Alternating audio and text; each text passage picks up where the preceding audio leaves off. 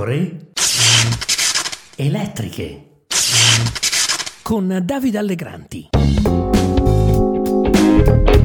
Benvenuti, benvenuti, qui Davide Allegranti, nuova puntata delle pecore elettriche. Elon Musk, dopo settimane di tira e molla, ha tolto la spunta blu a chi ce l'aveva e ha deciso di non abbonarsi a Twitter Blue.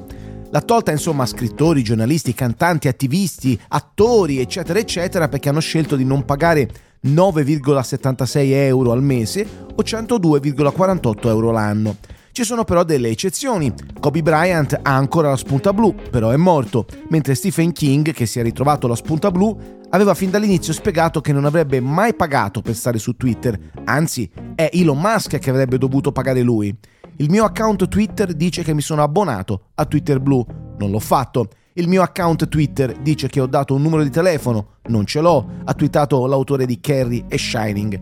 Il mistero è stato risolto in fretta però, è Elon Musk che personalmente paga l'account di alcuni personaggi famosi per mantenere la spunta blu, che prima certificava, più o meno, la tua notorietà e adesso testimonia semplicemente che sei un utente reale e non un fake. Il proprietario di Tesla e Starlink ha accumulato un pasticcio dopo l'altro da quando è diventato padrone anche di Twitter. A un certo punto, forse vi ricorderete, erano spuntati un sacco di account falsi che avevano la spunta blu semplicemente perché avevano iniziato a pagare per l'abbonamento.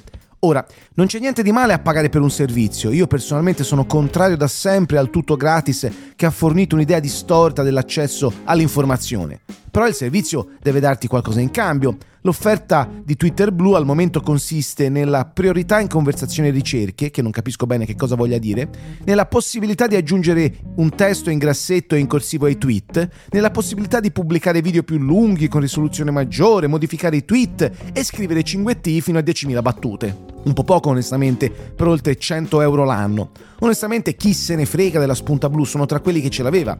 A me interessa più la dinamica sociopolitica dei social media e di come le loro trasformazioni impattano sulla vita delle persone sono molto più interessato alle manipolazioni che i social media consentono, compreso il Twitter di Elon Musk, che a detta del suo proprietario dovrebbe essere il posto migliore per discutere al momento.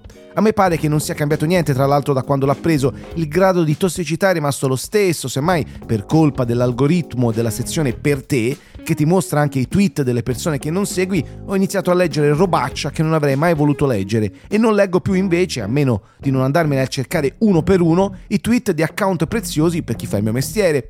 Musk ha un problema di credibilità, almeno per quanto riguarda Twitter. Vende un prodotto che al momento non è credibile ai miei occhi, ma il mercato, ne sono sicuro, saprà trovare una soluzione a questi problemi da primo mondo.